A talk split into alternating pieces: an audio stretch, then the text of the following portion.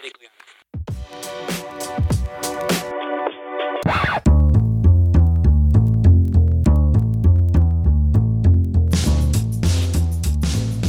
Hello and welcome to Impressions of America.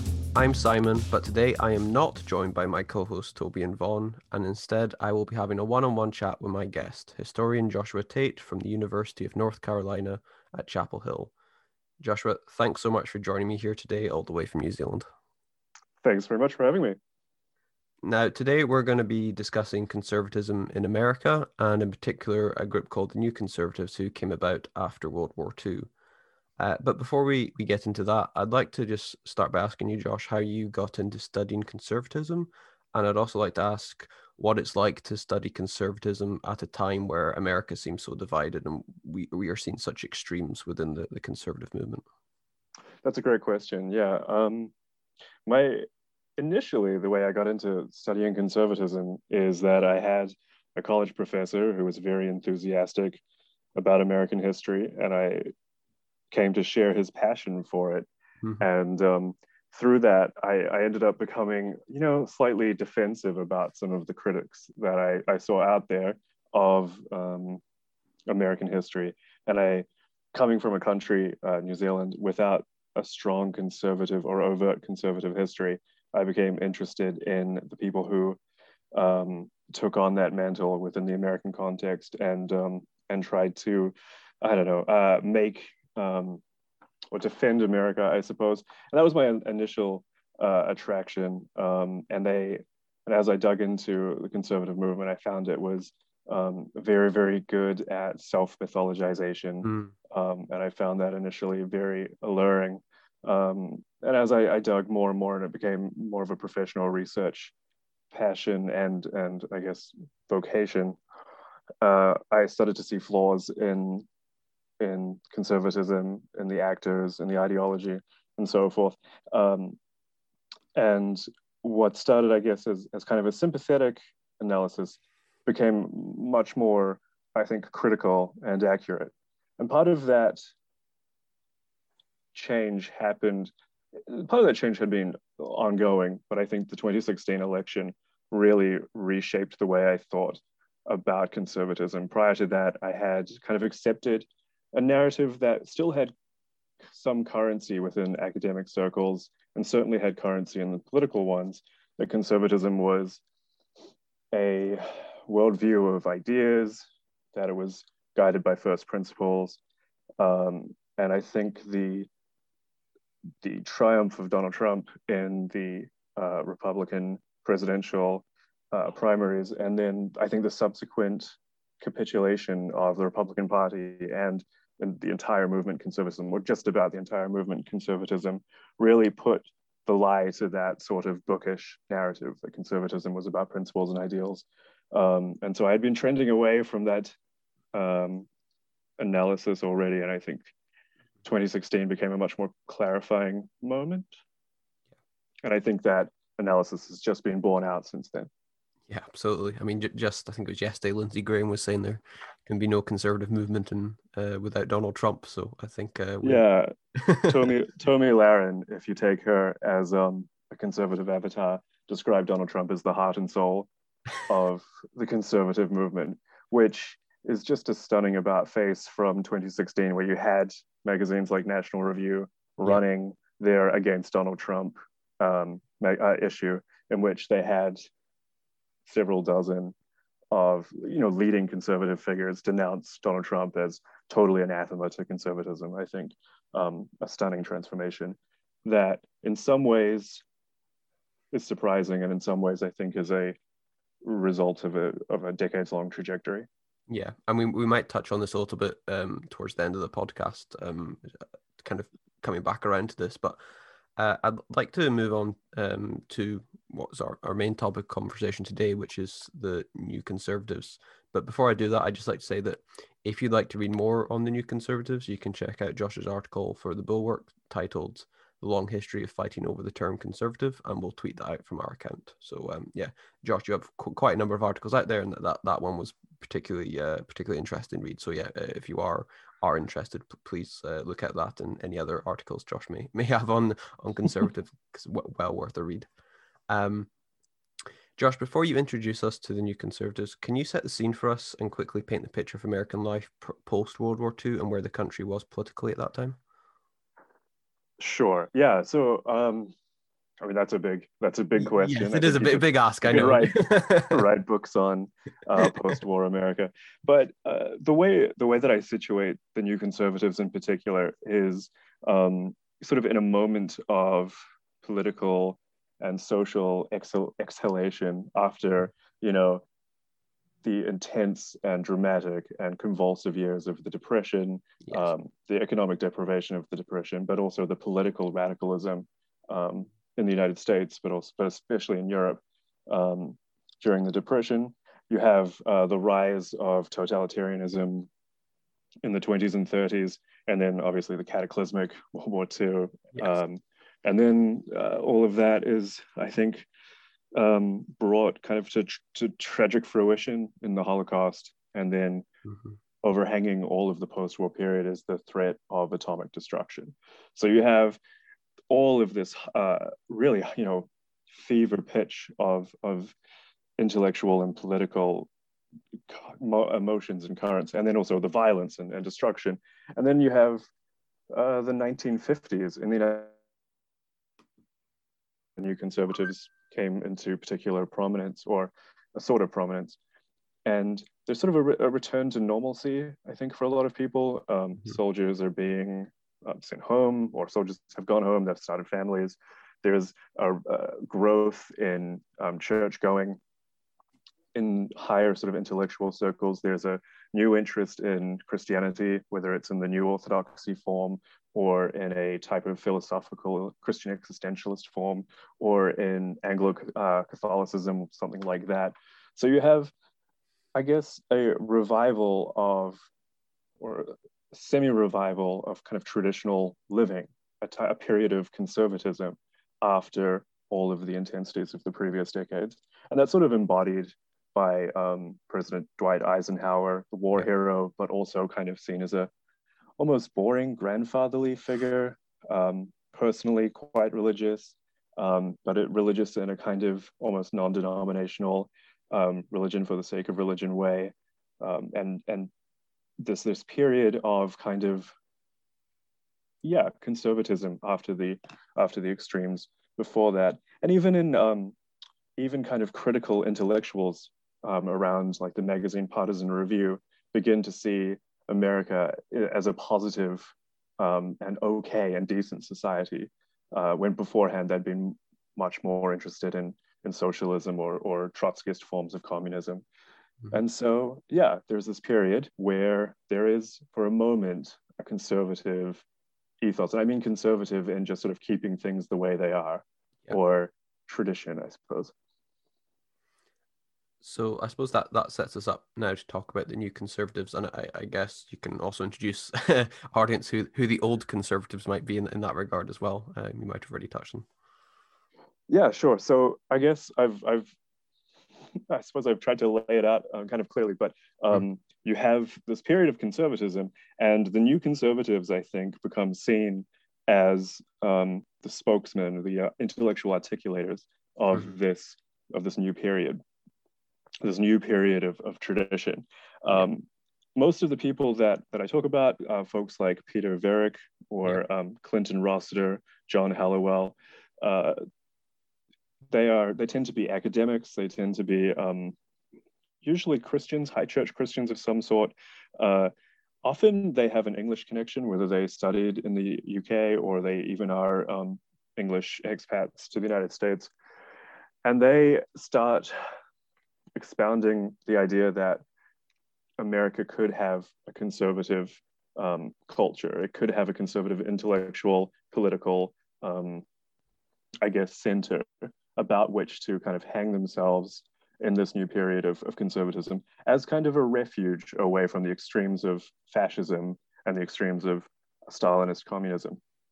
And uh, they start formulating this idea of being conservative, but a new type of conservative, one that's distinct from the old right, um, and one that's distinct from, I guess, liberalism. The old right at this, t- at this stage, we're talking about um, I, I guess, a few different types of things. We're talking about isolated intellectuals in the first half of the, the twentieth century, mm-hmm. folks like Irving Babbitt or H L Mencken or Albert J. Nock, who are these obscure individualist guys who are super elitist and kind of sneer at the masses. Um, and they were, were one aspect of, of American conservatism pre forty-five. Another though, or, or you've got a whole bevy of different different types though. You've got anti-New Deal Republicans who believed in rugged individualism. You have Southern Democrats who were generally on board with the New Deal, but with racial limits and, and limits on federal power. You have anti-New Deal movements like the Liberty League. Uh, and then I think in general, you have um, sort of a Lochner era type conservatism. Lochner era named after the Lochner era court, which is named after Lochner uh, versus New York, a nineteen oh five political case, uh, sorry, a Supreme Court case, where you have the Supreme Court striking down uh, federal legislation that they seem, that they think runs against free enterprise. So you've got a bunch of different, um, different sort of right-wing uh, things out there, but they don't really together think of themselves as conservatives. They don't really think of themselves as a united movement. They're just sort of out there. Um, and the new conservatives look at all of that and they think, those are not what we are. That's not conservatism. That's a kind of racialized radical or a businessman's liberalism, mm-hmm. uh, you know, obsession with laissez-faire. None of that's really conservative as we understand it. We're rebelling against that. We're becoming conscious conservatives. We are new conservatives, and we're different from the liberals um, because we believe, well, in a whole series of things that we can go into if, if you like.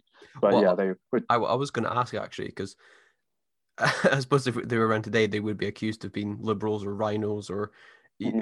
I, I, I guess I, I'm, I'm trying to understand how, how maybe would the public be able to identify sort of a, a businessman liberal compared to a, a new conservative? Yeah, okay, that's a good way of asking. Um, I think the what the, the new conservatives were interested in conservatism as a philosophy or as a, a political philosophy first. Um, and so they would look at what I've called the businessman's liberalism, um, which I think would emphasize, you know, free enterprise, mm-hmm. uh, laissez-faire economics, um, the right for businesses to do essentially as they like, with the assumption that that provides a, a good social good for the for the rest of society, um, but no real conscious sense of conserving, rather, yeah. you know, a belief in progress, the American way, and that sort of thing. Um, the new conservatives, like I say, were philosophy first, and they right. differentiated themselves in their mind from liberals um, by believing, I, I guess, in sort of the tragic sense of humanity and the tragic sense of history, and the belief that um, human beings were flawed, progress was not assured. Uh, we've just seen, you know, two and a half decades of destruction. Well, more than that, because we've got World War One as well. We've got, you know, three decades of destruction and violence that's really put paid to the idea of, of progress. Um, so perhaps it's time to give up kind of the liberal belief in the goodness, inherent goodness of man, um, or, or natural progress of history, and start clinging tightly to the things that we know work because of the lessons of history and so on. So the new conservatives would, would define themselves philosophically first, but I think we are getting at talking about them as rhinos. Um, that was the problem that they had uh, in the nineteen fifties, because politically what they believed in differed quite considerably from, I guess, the Republican right that became known as conservatives and as we think of as conservatives now. Uh, so, so I was going to ask, because obviously, kind of looming uh, in in this near future, you have Buckleyite conservatism, and we've mm-hmm. talked about William Buckley, you know, a, a lot on the, on our show, and you, you, you think of of of that era, and you, you think of how Buckley, and then I, I guess Reagan kind of sort of crystallized what the Republican Party party was over the, this kind of longer stretch.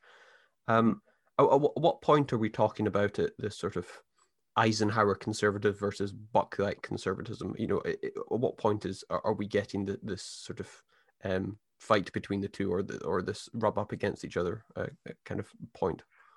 Yeah, I really should have framed this uh, perhaps at the start of the conversation, and I try and I try and do this more clearly in the the piece you talked about earlier, but. Um, the New Conservatives really start, I guess, in the early nineteen forties, but they take mm-hmm. a particular form in the late nineteen forties. Yeah. Um, and then by about nineteen sixty, they are they're functionally functionally over as a, a political movement. Um, they lose the battle, I argue, with the Buckleyite conservatives, um, and retreat back to their ivory towers by and large, because conservatism, um, they I, I argue that they go a long way to establish conservatism as a coherent, meaningful thing, um, or at least seemingly coherent, meaningful thing. Um, and they established, I think, a lot of political capital for folks like Buckley to, to build on. Buckley yeah. wasn't calling himself a conservative right away. He was calling himself an individualist. Hmm. Um, but the New Conservatives made, I guess, conservatism respectable and meaningful. And then the Buckleyites, I guess, ended up, I argue, appropriating that label, or at least partially appropriating that label, and running with it and filling it up with, um, clarifying its meaning and filling it up with Um, political, I guess, implications that basically aligned with the Republican right of the era. But that was not necessarily assured, because Eisenhower was a very popular president, um, and the Republican Party under Eisenhower, although he wasn't a particularly strong party builder, he did have um, ideas about, you know, a dynamic conservatism or a modern republicanism that built on the New Deal, but in a more, um, I guess, moderate Republican way that emphasized the free market a little b- more in a public-private uh, combination, and, you know, was anti-communist without being overly militarist. So there was perhaps opportunity for that, um, and you have the Buckleyite right getting a lot of their early impetus, rebelling not so much against the New Deal, because that was fifteen years, twenty years before, but mm-hmm. against Eisenhower and and essentially having a fight to take over the meaning of conservatism and the meaning of the Republican Party.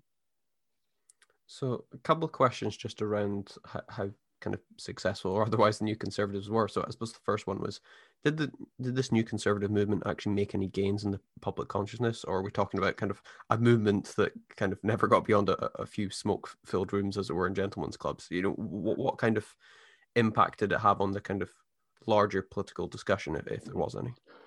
Yeah, I, no, I would say somewhere in between. Uh, it, it was certainly more than just a few people writing letters to one another.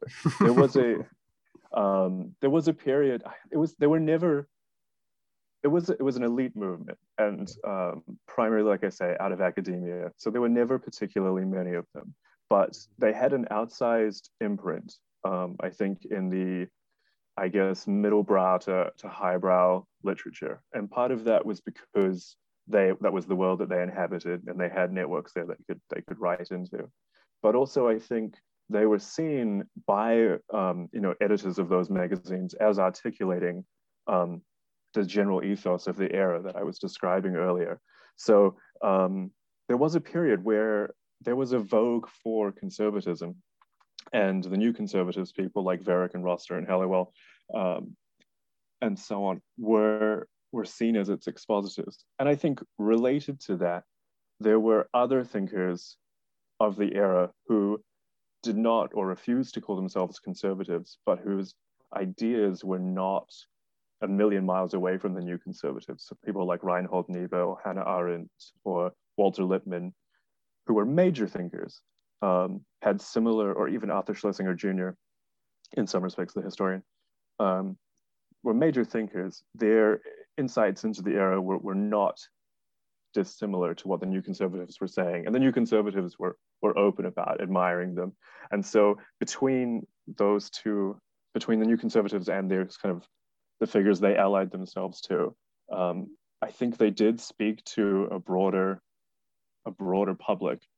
Um, but I think there's part of the problem, because you already had folks like Reinhold Niebuhr or Arthur Schlesinger Junior who were articulating a Cold War type of liberalism that that already took on a lot of the insights of the New Conservatives without, you know, calling themselves conservative. You you could be a liberal and still have many of the philosophical insights that the New Conservatives provided.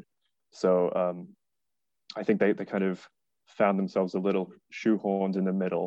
They couldn't, you know, trying to be in the center, which is essentially what they were do- were doing. they found that they couldn't get allies to the left, and they certainly couldn't get allies to the right. Do you think a, a lack of a sort of figurehead for the movement impacted it, or do you think they sort of took it as far as they could, as uh, considering the sort of bounds of of what the movement was? Mm. I, I do think a lack of figurehead um, did affect it. I I mean, on the one hand, it's very hard to have a fighting centrism or a fighting being a fighting moderate. I think that's a very hard sell, uh, especially in a two-party system. Mm-hmm. But at the time, um, the, the major political figures were relatively centrist. Like I say uh, in the piece, um, one of the New Conservatives was a speechwriter for Eisenhower. Another um, major Eisenhower aide was associated with the New Conservatism. A New Conservative economist became known as an, one of, you know, Ike's um, house economists. So you had avenues for um, avenues for influence there. And Eisenhower was, like I say, a popular politician, but his popularity was personal, and I don't think it was associated with a, a particular ideology, and he didn't try that hard to cultivate it. So um, if you had Eisenhower pushing it, or if you had Nixon picking it up, perhaps that, that could have been the case. Um, but yeah, there wasn't really a figurehead who was who was pushing it. And the New Conservatives themselves, because they were still a relatively loose movement, they didn't have a clear uh, preference for a, for a figurehead. Some of them liked Eisenhower. Some of them liked Eisenhower's presidential opponent, Adlai, Adlai Stevenson. Yeah. Um, some of the New Conservatives ended up working in the Kennedy administration, so mm-hmm. they were as Democrats. Um, although ironically, uh, some of those were Republicans. Um, so you you have this kind of division of even enthusiasm for, for political leaders among the New Conservatives. And as I argue in the piece, well, that's one of the things that really hampered them. But it's it's hard to say there was a political figure out there in the same way that Barry Goldwater came to yeah. symbolize the the, conserv- the the right wing of the Republican Party. Um, But, you know, there were moderate Republicans they could have um, that they could have made their standard bearer, but I don't know if their heart was really in it. They were sort of intellectuals and academics first, rather than um, mm-hmm. people trying to forge a, a specific or a, a conscious political movement, unlike the Buckleyites, who were very conscious movement builders. So before we move on to the sort of post nineteen sixty American conservatism, I, I'd just like to ask, how does Senator McCarthy and the anti-communism movement, how, how does that fit in with the New Conservatives, who who themselves were anti-communists? Is that correct? Mm-hmm. Yeah, the New Conservatives absolutely were anti-communists. Uh, they were staunch anti-Stalinists, staunch anti-communists, but they tended to always pair this with a an anti-fascism or an anti-right-wing totalitarianism mm-hmm. statement as well.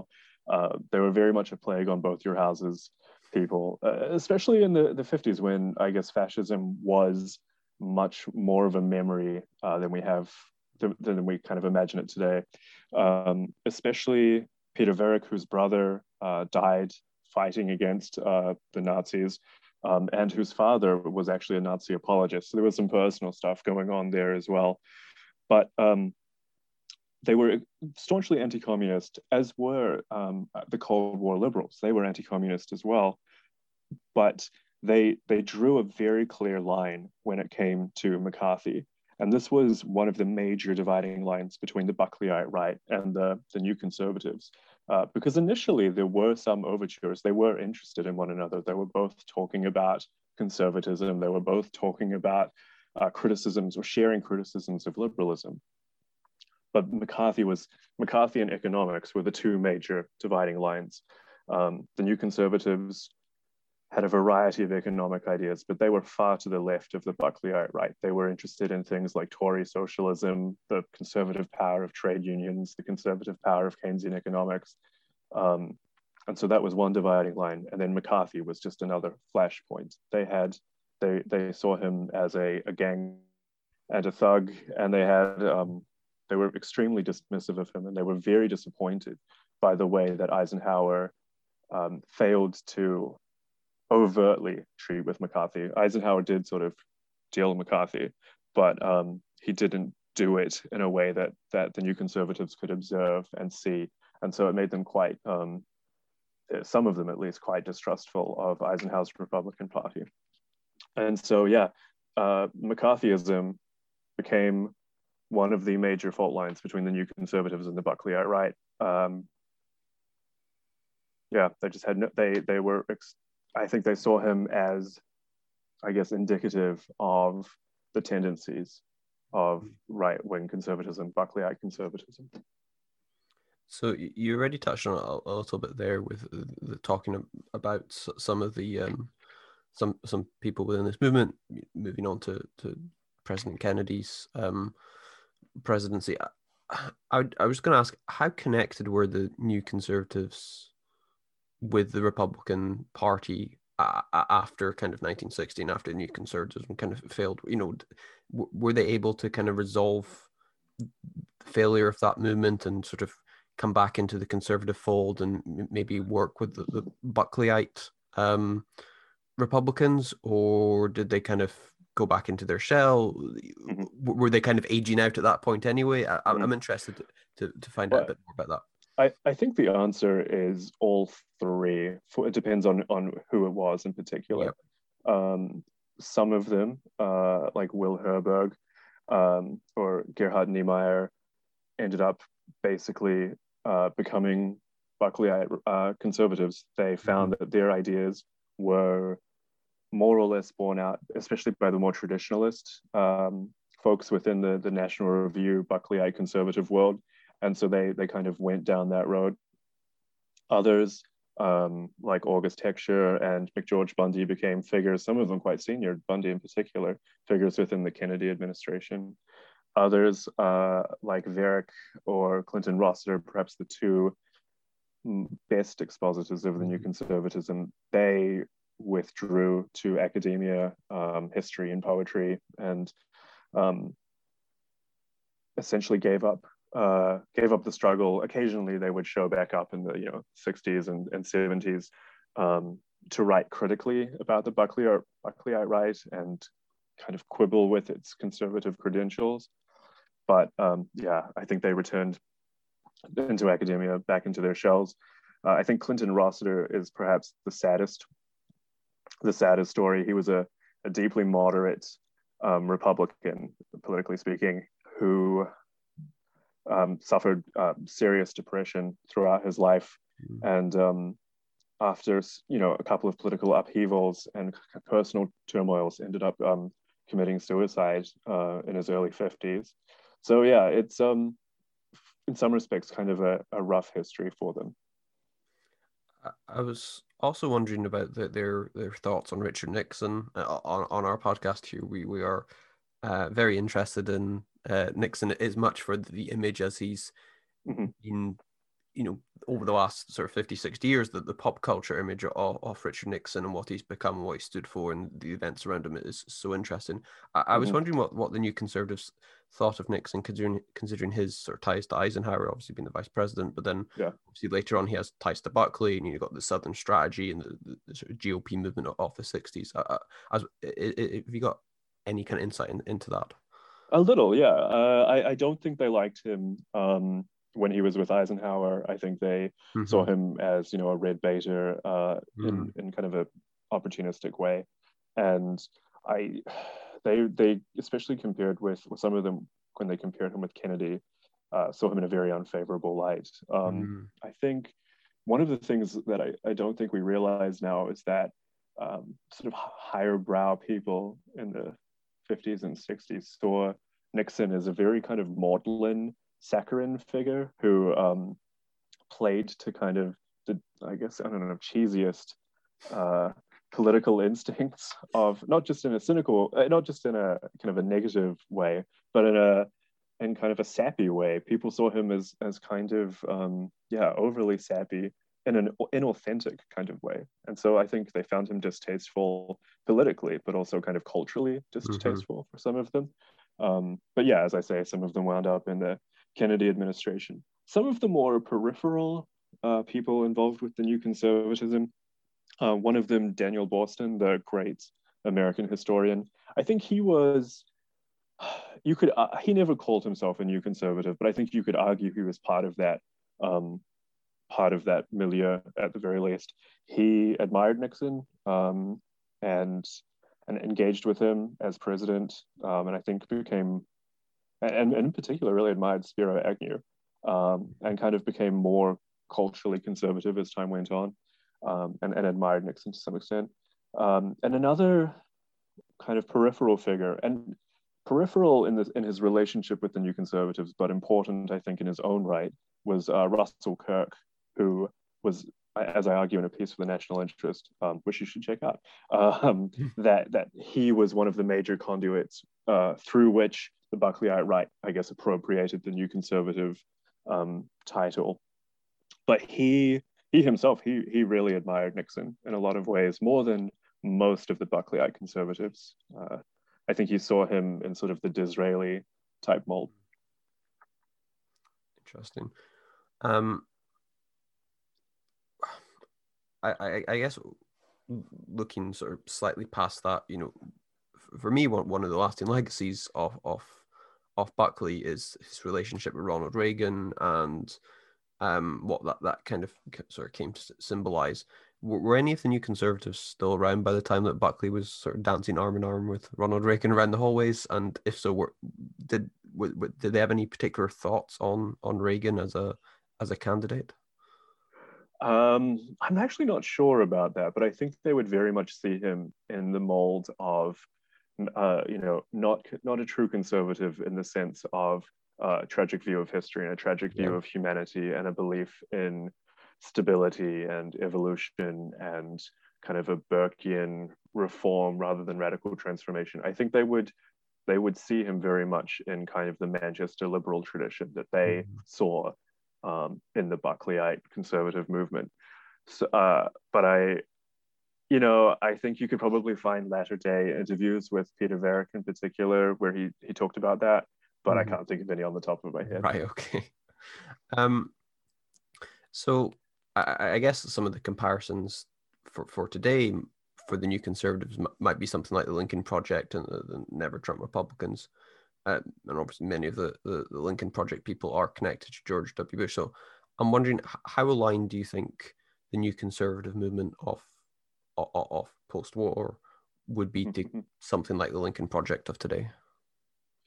I that's a, that's an interesting question. Um, I would say...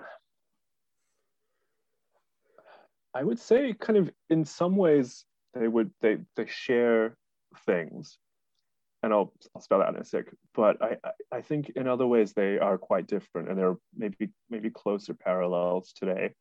But um, mm-hmm. I think where they would align with the link where the New Conservatives would align with uh, the Lincoln Project, I would say, is an increasing um, as a as a kind of centrism, a sort of plague on both your houses attitude, a sense of um, being from of the right perhaps, but but critical of the right and sharing many, I guess, enemies with the left. But I would say that the, the Lincoln Project is, I think, uh, pol- they're political actors, movement builders, and action first type people, where the mm-hmm. New Conservatives, like I say, were very much philosophy and thought yeah. first and and writing first and and politics very much second, which was part of their their problem. Mm-hmm. And I think I would say that the, the New Conservatives were very interested in kind of diffusing the the I guess, the, the the radicalness and the mass nature of politics out of the, the era.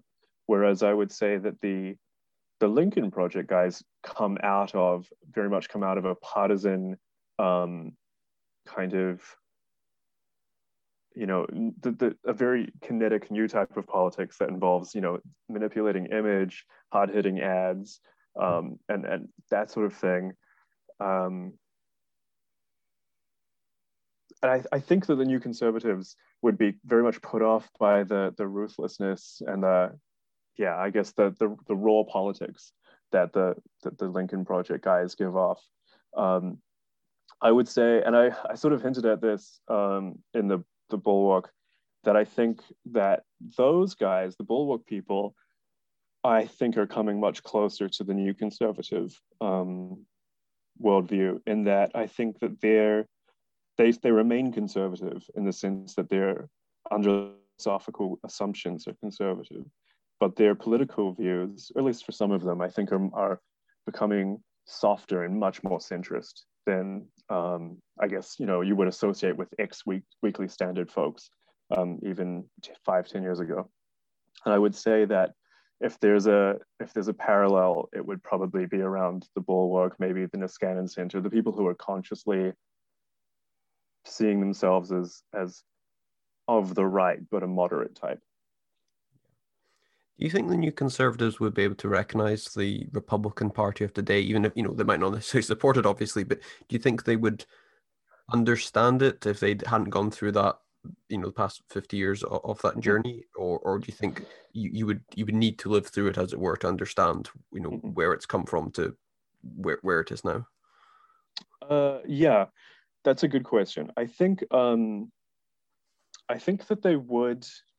I think that they would recognize it um, to some extent. I, I think some of them would have said, uh, some of them, especially those who had been, you know, active within the Republican Party, you know, Clinton Rossiter, a moderate Republican, or Malcolm Moose, the Republican speechwriter, um, or Arthur Lawson, another um, Eisenhower aide, they would look at it and they would say, you know, this was the party of Eisenhower, this was the party of Lincoln, what on earth happened? Um, where has the moderate wing gone?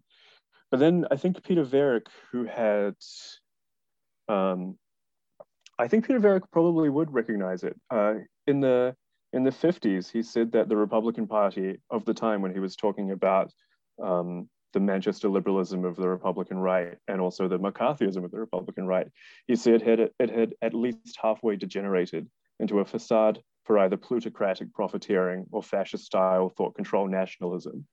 Um, and I think he would look at the Republican Party today and say it had all the way degenerated into a facade for either plutocratic profiteering or fascist-style thought-control nationalism. And I think he'd be very disappointed by that, but I think he would have seen the seeds for it in the nineteen fifties. So probably one of the, I mean, there, there are many um, striking points of, of the conservative movement and the Republican Party of today. One of them, which is, I think, clear to a lot of us, is the sort of anti-intellectual component mm-hmm. of, of that today. Do you think the rejection of the New Conservatives was a, a starting point for the rejection or the acceptance of anti-intellectualism within the Republican right? Or do you think that came about later, a- after sort of the, the Buckley years? Are you able to sort of ad- identify a point in which anti-intellectualism sort of took mm-hmm. over the party, as it were? I, that's an interesting question. I would say sort of, I don't think that the rejection of the New Conservatives plays into it so much. Mm-hmm. I think they looked at, um, you know, the early conservative movement people very much saw themselves as intellectuals. You know, many of them spoke half a dozen languages or um, contributed to philosophy and that sort of thing. Uh, they very much saw themselves as intellectuals, and they saw themselves as an alternate or counter intellectual world to, um, I guess, the mainstream intellectual world. Uh, but as part of, you know, f- folks like William F. Buckley, who was like ostentatiously intelligent and ostentatiously, you know, had an ostentatious vocabulary, mm-hmm. um, or, or, you know, any number of, of conservative thinkers. And, and there are, are plenty of conservative true intellectuals that were associated with the movement. Um, but I think they saw themselves as a counter-intellectual uh, movement. And that necessarily involved a like de- delegitimization of, I guess, mainstream intellectuals. So, um, and so you always had this this negative approach to, I guess, quote unquote, liberal intellectuals, even as they had their own own intellectuals. But there was, you know, that's only when you talk about the intellectual movement. There's still a political base to the the conservative movement. And I think they always had an anti-intellectual component to them. Um, and the, you know, the movement conservative intellectuals like Buckley always recognized this, and they knew that they were seen as, you know, the good intellectuals, the trustworthy ones. And you have successes like that today. I mean, like Mark Levin, for example, or, um, I don't know, Ben Shapiro, who are seen as these, you know, quote unquote, uh, intelligent, um, you know, counter-intellectuals. Jordan Peterson would be another one. He's like, you know, a professor uh, with a Harvard background, a PhD, and um, he's one of the, the good intellectuals, so to speak. Um, so these, there's still that kind of dynamic where you have the anti-intellectual base and the counter-intellectual establishment, who are all critical of um, of the the mainstream intellectual world.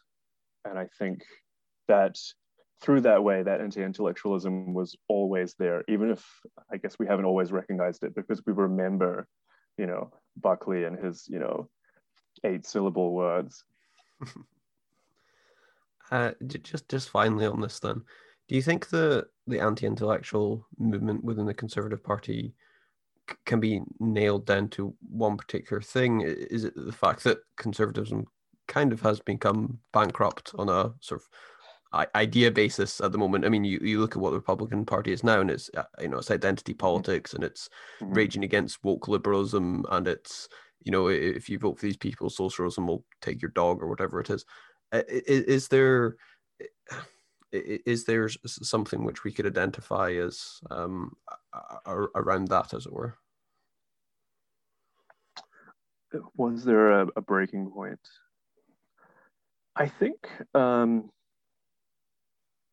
I think the the basic core of conservatism, of the conservative movement, has always been anti-liberalism, mm-hmm. and that has fundamentally, when you get right right down to it.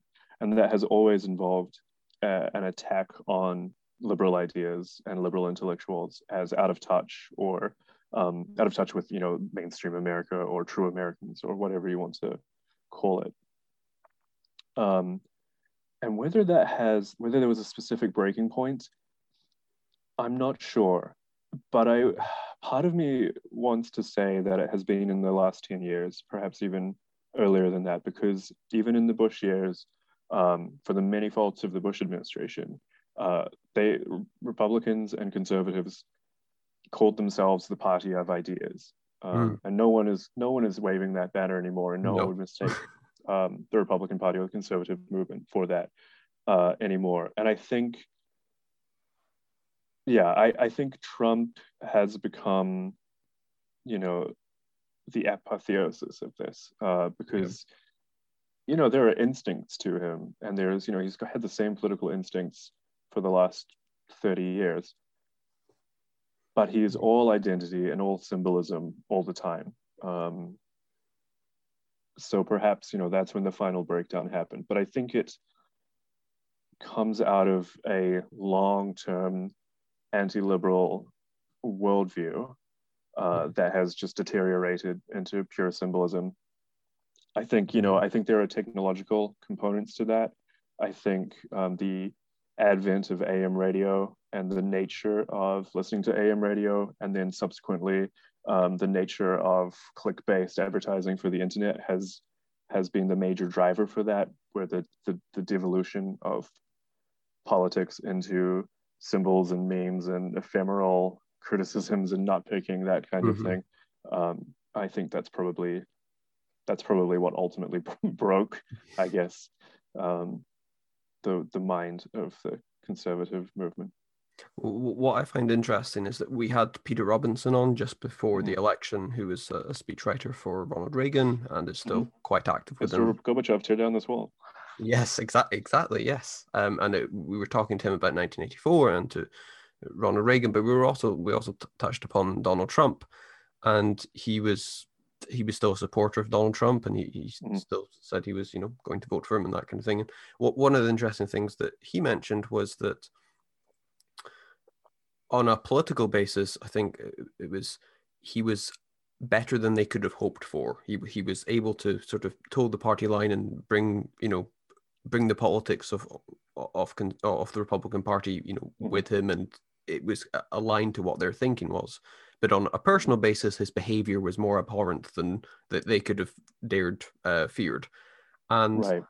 it, it's interesting that we, we talk about Donald Trump as this crazy figure who's out there and doing these wild things, but he's still very much within the fold of the, the politics of what the Republican Party has become over the last, you know, decade. Yeah, I, I think there's two elements to that. One is that policy-wise, um, there wasn't much to Trump. He had those instincts.